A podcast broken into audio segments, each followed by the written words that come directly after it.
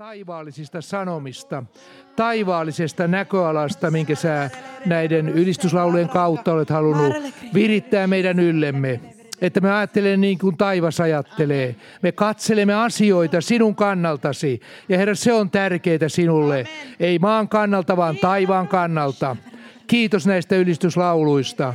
Kiitos Herra siitä, että sä oot antanut sanasi olla elävänä näissä lauluissa, että me näemme ja koemme, että samalla kun me ylistämme, me, me julistamme sanomaa sinun sanastasi, totuuksia, taivaan valtakunnan totuuksia maan päällä. Kiitos Isä, kiitos Poika ja kiitos Pyhä Henki, kiitos läsnäolostasi. Anna Jumalan henki laskeutua sinun läsnäolosi tähän tilanteeseen tavalla, jota me kaikki kaipaamme. Jeesuksen nimessä tätä rukoilen. Amen. Amen. Joo, istukaa, olkaa hyvät. Kiitos ylistäjälle. Ne olikin hyviä lauluja. Tosi sellaisia innoittavia lauluja ja, ja tuossa tuleekin mieleen heti, että kun Anne-Maria tuossa sanoikin noista lauluista, että ne on, niissä on aina sanoma. Niin kuin noistakin voitte melkein sanoa, jotka vähän tunnette raamattua, niin voitte tästäkin edellisestä ja, ja monesta muusta, niin voitte sieltä ihan aistia, että jossakin mä oon lukenut tuon sanan ja jostakin tuo nousee sieltä Jumalan sanan kohdasta. Et se, on, se on todella mahtavaa ja mä iloitsen siitä, siitä, että siinä näissä lauluissa on yleensä, niissä on aina tämmöinen voimakas taivaan ilmapiiri. Ja näin se tulee ollakin. Siis jos me katselemme asioita maan kannalta – aina kaikkien niiden ympäristössä olevien asioiden ja vaikeuksien kannalta, niin me rupeamme katsomaan ihan niin kuin vaakatasoa. Ja, ja monta kertaa tulee sitten vaikeuksia, ongelmia. Ja taas toisaalta, kun katsomme Jumalan sanaa, niin kyllähän se on sellainen, että, että jos me lukisimme sieltä kaikki ne positiiviset, kaikki ne sellaiset kohdat, joissa Jumala ihan kuin nostaa meidän katseemme ylöspäin, niin me alkaisimme tuntea enempi taivaan ilmapiiriä. Siis ne sanat, mitä raamatussa on, ne on laskettu meille maistiaisiksi siitä, mitä on taivaassa. Ne on annettu siellä, että, että kun me ylistämme Jumalaa ja olemme siellä, siellä ei enää ole häiritseviä tekijöitä, mutta Jumalan on pakko antaa jotain maistiaisia sanassa siitä ilmapiiristä, mikä on taivaassa kerran. Hän tiesi, että täällä kun me olemme maan päällä, niin tämä on taistelua. Siinä on Jumalan vihollinen, jolla on oikeus yrittää runnoa omat mielipiteensä meidän ajatusmaailman joukkoon – pitää meitä kaaleissa. Sillä on täys oikeus siihen. Ja sen takia tässä on taistelu. Tässä on kova taistelu. Ja mitä enemmän pisemmälle menemme, sen tiukempi taistelu on erikoisesti Jeesus nimeä vastaan ja kristillisyyttä vastaan. Ei muita uskontoja vastaan, koska ne ovat, ne ovat liittoutuneet sieluvihoisen kanssa. Ei siitä tule minkäänlaista säpinää vaikka sä oot minkälaisen hindujumalan nimen tai minkä hyvänsä muun uskonnon tällaisen tärkeän nimen, ei yhtään säpise missään hengen maailmassa. Mutta kun ruvetaan puhumaan Jeesuksesta, Kolkatasta, sovitustyöstä, eikö tämä jo osoita, että tässä on taistelu? Siinä on tosi kova taistelu tuolla hengen maailmassa. Ja sen tähden meille on annettu näitä tällaisia positiivisia lauseita siellä ja ylistäviä lauseita. Tiedättekö, Sanokaapa mulle yksi herätys, jossa kuollut olisi julistanut evankeliumia ja herättänyt ihmiset. Hengellisesti kuollut ihminen. Tuleeko mieleen kenellekään, että joku, joka on hengellisesti kuollut, on ollut uskossa joskus, mutta on sitten vaipunut uskonnollisuuteen ja tällaiseen hengelliseen kuolemaan. Missä on ollut herätys, jossa tällainen henkilö on nostanut kaikkien mielen taivaallisiin. Ei yhdessäkään paikassa. Ei ole yhtään mallia siitä, ei raamatussa eikä missään. Kuollut mikä kuollut. Ei se pysty tuomaan taivaan ilmapiiriä maan päälle. Ja sanon sen ihan tässä sellaisena Jumalan sanan, sanasta nousevana totuutena, että ihminen, joka on saanut kohdata Jumalan – hän on herännyt hengestä kuolemasta, niin häntä Jumala voi käyttää. Hän voi tuoda sen ilmapiirin ja sen Jumalan läsnäolon mukanaan. Aina Jumala käyttää ihmisiä ja, ja ellei meidän henkemme, ellei se saa kohdata Jumalaa, meistä ei ole Jumalan herätyksen kantajiksi. Sanokaapa yksikään esimerkki maailmalla. Kyllä sen näkee, että kun Jumala on antanut jollekin, joka on kohdannut Jumalan, niin antanut sanan, niin siinä on henki ja siinä on elämä. Se innoittaa aina. Ja näin on aina herätyksen kohdalla. Jonkun täytyy kohdata Jumala, jotta hän voi sitten tuoda Jumalan sanoja ja sitä kautta ikään kuin innostaa muita. Mekin olemme saaneet innoitusta muista sellaista ihmisistä, jotka ovat kohdanneet Jumalan. Kyllä tuolla kun katsoo noita kansainvälisiä kanaviakin ja kristillisiä kanavia, katsoo siellä julistajia, niin kyllä siellä on, siellä on nykyisin varsinkin on aika paljon sellaista, se on semmoista tavanomaista kristillisyyttä, perusasioita julistetaan. Ja se on ihan ok, eihän se synti ole, täytyyhän niitäkin julistaa. Mutta jos me puhumme herätyksestä, niin siinä täytyy olla ihan toisenlainen sävel – se täytyy olla semmoinen taivaan sävel, että ihminen on kohdannut hengessään, hänen henkensä on kohdannut Jumalan. Ei auta, että sielu ja ruumis kokee tärisiä vapisee. Ei se vielä herätystä tuo, mutta jos meidän henkemme kohtaa Jumalan, se uudistuu ja sillä on yhteys ylöspäin, niin silloin voidaan puhua, että tuo ihminen on herätyksen välikappale. Täällä raamatussa on esimerkkejä siitä, ne on kaikki oikeastaan, joka ikinen, joka täällä on Jumalan mies, se on kohdannut Jumalan tavalla tai toisella. Ei yhtä ainutta ole siellä. On tämä niin mahtava kirja, että siellä on kymmeniä, satojakin esimerkkejä siitä. Ne on kerrottu siitä, että kuulkaa, älkää yrittäkö tehdä herätystä millään teknikalla, ei millään hokkuspokkuskonsteilla. Se ei onnistu, vaan etsikää minun valtakuntani, etsikää suhdetta minuun, antakaa minun tulla läpi teidän henkeenne. Sen jälkeen minä teen sen ja hoidan sen asian. Otetaanpa esimerkiksi tästä nyt Mooseksen kirjasta. Yksi vanhan liiton patriarkka Jaakob.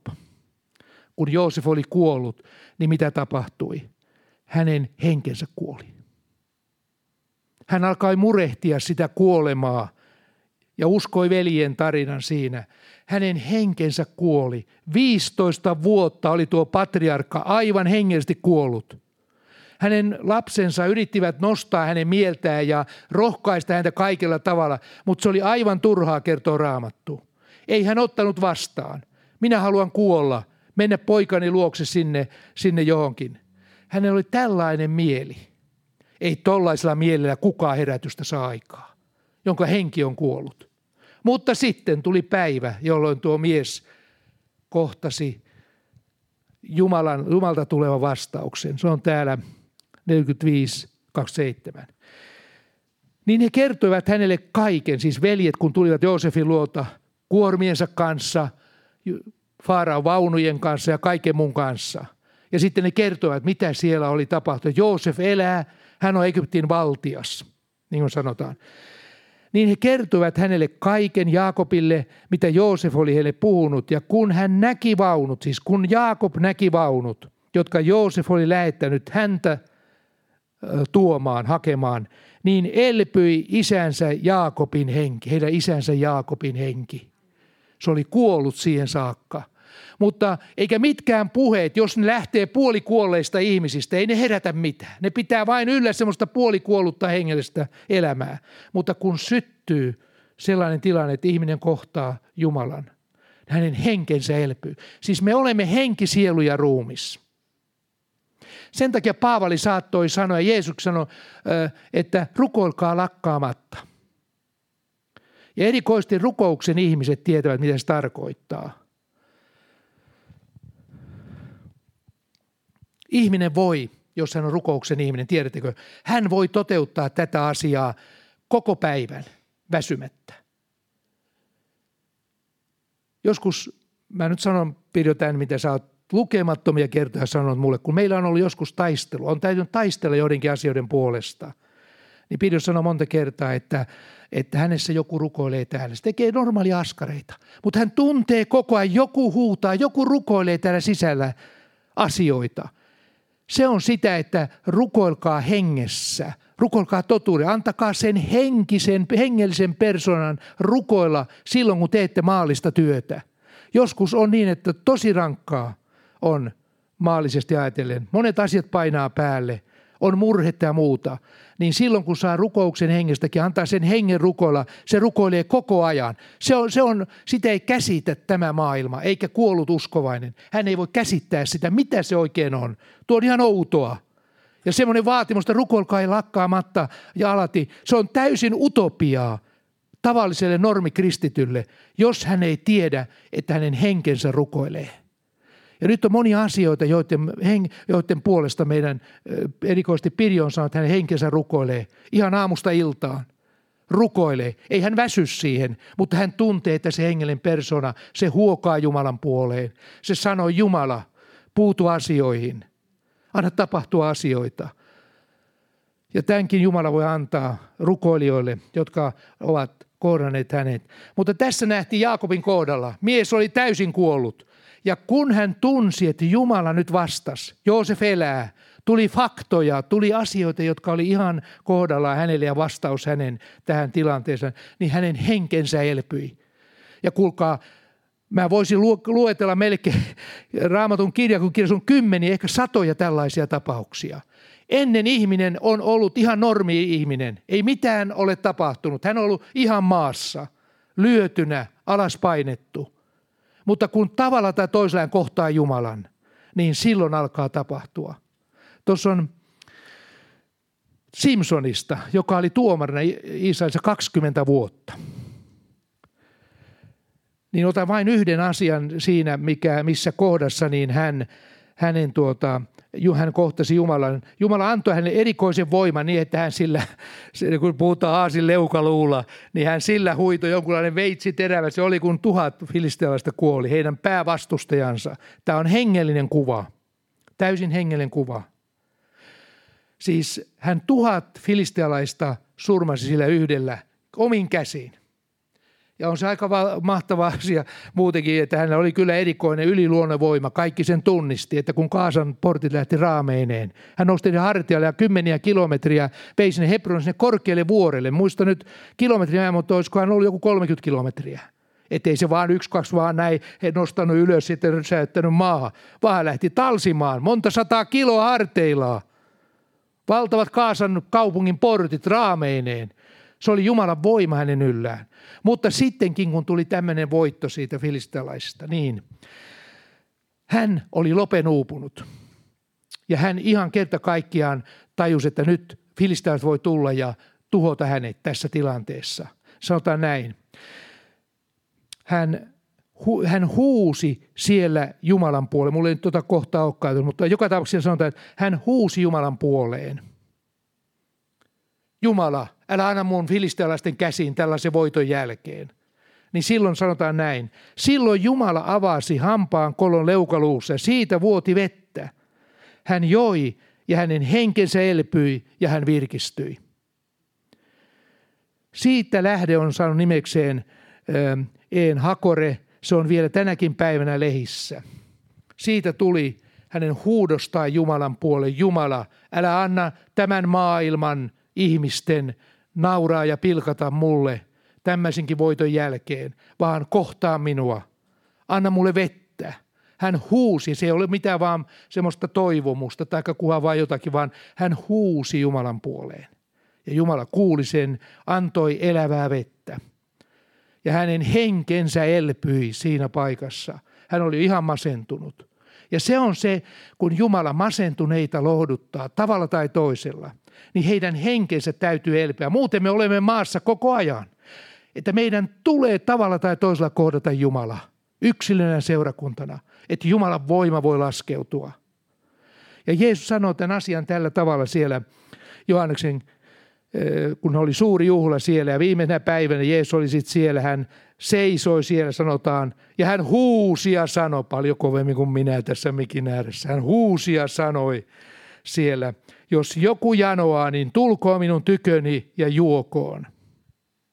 Jos joku janoaa. Inhimillisesti se on ihan tällaiset sanat, jotka on, ei paljon, mitä noissa nyt sanoissa juokoo, mitä me juodaan, mitä se on. Ei tämä maailma ymmärrä sitä, mutta sitä Jumalan läsnäoloa, sitä yhteyttä Jumalan kanssa, jota muuten uudessa Jerusalemissa me koetaan. Sielläkin on sitä elävää vettä.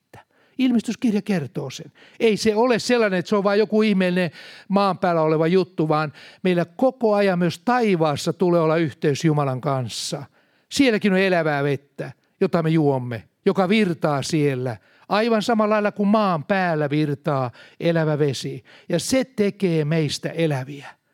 Sinä päivänä, kun Jumalan voima laskeutuu, me kohtaamme seurakunta ja yksilön Jumalan. Kuulkaa, silloin alkaa herätys. Sitä ei väännetä väkisin, mutta se otetaan vastaan, kun Jumala sen antaa. Ja silloin kaikki voi olla sielujen voitto. Kaikki voi olla Jumalan, Jumalan airueita. Ja silloin me alamme julistaa Jumalan sanaa. Silloin ei enää ole mitään ongelmaa, kun me olemme kohdanneet taivaallisen läsnäolon Jumalan. Ei ole yhtään ongelmaa rukoilla sairasten puolesta ja vielä kaikille uskoa, että se paranee. Mitään ongelmaa. Koska kun Gabriel tuli kertomaan Marialle Jeesuksen syntymästä, että se tapahtuu luonnottomalla, se ei luonnollisella tavalla, niin, niin hän sanoi, Maria sitten sanoi, kuinka tämä voi tapahtua, niin hän sanoi taivaalliset sanat Jumalan valtaistuimelta tämän sanan, että Jumalalle on kaikki mahdollista. Ja sen jälkeen, kun me kohdataan Jumala – sen jälkeen me uskossa voidaan rukoilla ja silloin alkaa tapahtua. Kukaan ei epäile, että etteikö Jumala voi parantaa vaikka minkälaista. Se on se uskon henki, mikä tarttuu, kun henki koskettaa taivaallisia. Se on se, mitä me janoamme. Tämä on minun ja Pirjon kaikkein syvin ajatusten seurakunnan suhteen, että me kohtaamme Jumalan, elävän Jumalan. Ei vaan, että se on 15 vuoden joku putki, semmoinen matka pikkasen nousee ja tiedä nouseeko vai laskeeko ja välillä laskee ja välillä nousee ja tämmöistä, vaan että me kohdataan elävä Jumala oikein konkreettisella tavalla. Se on meidän rukous. Ja silloin saa kaikki kokea sen Jumalan läsnäolon.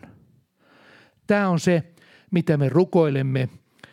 Ja mä uskon, että tämä on juuri se, se, mitä Jumala haluaa meidän maan päällä tekevän. Ja nuo laulut, vaikka siinä oli tämmöisiä sanoja, joku voi ajatella, että no, nuo on ihan tyhjiä sanoja, mutta taivaassa ne noterataan. Esimerkiksi tämä, minä annan henkeni levätä pohjoisen maan yllä. Siinä oli laulu, jossa oli tämä taustalla.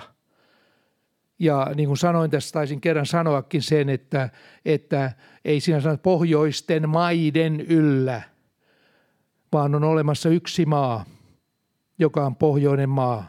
Ei koko Skandinaavia, Islanti ja kaikki muut, kyllä siellä tundrat Venäjällä ja muulla, vaan siellä on joku alue, jonka yllä hän antaa henkensä levätä. Ja raamatun tutkijat on sitä mieltä, että se tarkoittaa Finlandiaa. Maailman ääressä olevaa maata, mihinkä loppuu tämä manner täällä pohjoissa. Oli miten oli, mutta jos me uskomme tämän – ja me rukoilemme ja seurakunta uskoo, että Jumala, anna tämän sanan toteutua, niin, niin se on mieluista taivaalle. Koska me otamme sanasta sen kiinni ja sitä ruvetaan rukoilemaan, niin silloin se saa valtava voiman. Ja juuri se, että nämä sanat, mitä me laulettiin ja kaikki, mikä tässä on, niin, niin ne oli tosi mahtavia siinä, kun mäkin ajattelin, että vau, että näähän on semmoisia sanoja, jotka on raamatusta suoraan tulee, ja ne ikään kuin äh, avaa tämän koko tämän äh, taivaan ilmapiirin meille, kun me uskomme sen. Siitä me, sen vuoksi mä tykkään näistä lauluista, kun se on syntynyt tämän hengen alla. Ei tarvitse olla, kuulkaa, suurta kokousta. Ei tuhat kuollut tai uskovaa, jos ne kokoontuu konferenssiin. Ei ne herätystä tuo mutta voi olla pieni seurakunta, jossa on jano Jumalan puoleen, jossa rukoillaan sitä. Se voi tuoda herätyksen. Kuolleet ei sitä tuo, eikä puolikuolleetkaan. Ne on, ne on sairaalakunnossa ja niitä täytyy hoitaa ja paapoa ja tehdä vaikka miten. Ei niistä ole kantajiksi ja julistajiksi, vaan niistä, jotka, joiden henki nousee ja saa koskettaa elävän Jumalan.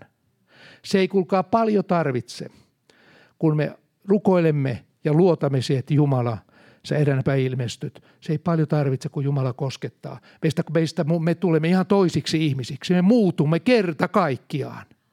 Meistä tulee sellaisia Jumalan aseita, että, että se voittaa tuhat kuollutta.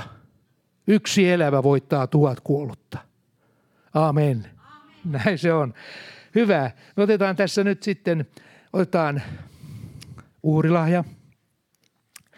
Kesän aikana se olikin vähän vähissä tämä uhraaminen, mutta onneksi te olette laittaneet netti, netin kautta sinne ja se on ollut aivan mahtava juttu, että siellä on ihmiset laittaneet ja ollaan kiitollisia siitä, siitä teille. Ja, mutta otetaan nyt tästä näin tämmöinen ihan paperiuhri tai kolikkouhri, mikä kunkin antaa ja niin ota hetki vielä, Sirkka-Liissa, niin mä tuota vielä sanon muutaman sanan. Se on, se on näin, niin kuin mä kerroin siellä, että jossakin, kun tämä antaminen on oikein auki. Mä, äh, voi olla, että joskus meilläkin on niin auki tämä antaminen, niin kuin oli Helsingissä Suomi tulessa konferenssissa pari viikkoa sitten, että siellä täytyy olla tosiaan ne, ne, ne, päätteet siinä käsissä, että siinä laittaa tuota kortin ja maksaa siinä korttipäätteellä. Siinä oli monta jonoa ja jonossa 15 ihmistä, 20 siinä vartosivat ja se kesti oman aikansa sillä mutta oli ihan opetuskin antamisesta tosi mahtava. Että voi sanoa näin, että mä oon kuunnellut tuntitolkulla näitä hänen opetussaarnojaan ja mä en ole koskaan niihin kyllästynyt. Niissä on aina uusi semmoinen tuore ja tiedättekö minkä takia – se on se, että hän sai Jumalalta silloin heti kohta, kun hän tuli uskoon nuorena julistaa. Hän sai tehtäväksi yhden sanoman ja se oli antamisen alueen avaamisen USAssa. Hän sai sen ja sen näkee, etten ole kellään maailman julistajalla, yhdelläkään minun uskossaloaikanani. En yhdellä lähes 60 vuotta on seurannut näitä julistajia – en yhdelläkään ole nähnyt sellaista voitelua antamisen alueella ja puhua siitä kuin hänellä on. Koska Jumala antoi hänelle tälle alueelle voitelun, antoi paljon muullekin voitelun ja eikä pitkästytä. Sielläkin hän puhuu puolitoista tuntia antamista. Se oli ihan niin kuin muu saarna. Sehän poiki kaiken näköistä, mutta se oli, se oli saarna suoraan antamisesta. Se oli aivan mahtava asia. Ja se avaa ilmapiiriä. Jumala on kaikki mahdollista – ja semmoinen antamisen kulttuuri, niin kuin hän puhui, se, että kuinka monta kertaa viikossa. No kyllähän Paavali sanoi, että laittakaa yhden, yhtenä päivänä viikossa sinne, sitten, kun sitten tullaan, niin sitten saadaan ne kaikki kerättyä. Mutta hän puhui siitä, että siellä oli myöskin, myöskin kehoitus niin, että annetaan joka päivä. Annetaan. Ja hän kertoi esimerkin siitä, että hän voi olla jossain kaupassa – siihen tulee joku semmoinen, näkee, että tuolla ei ole nyt rahaa ja se laskee, tuo täytyy vielä pois, tuo antaa. Niin hän antaa siihen rahaa, tuossa on kuule sulle muutama kymmenen dollaria, että saat vietyä ne kotiin. Eikä siinä mitään. Se on siis antamisen kulttuuri ja tapa joka päivä eri tilanteissa. Olla altis siinä vaan, tehdä hyvää, antaa.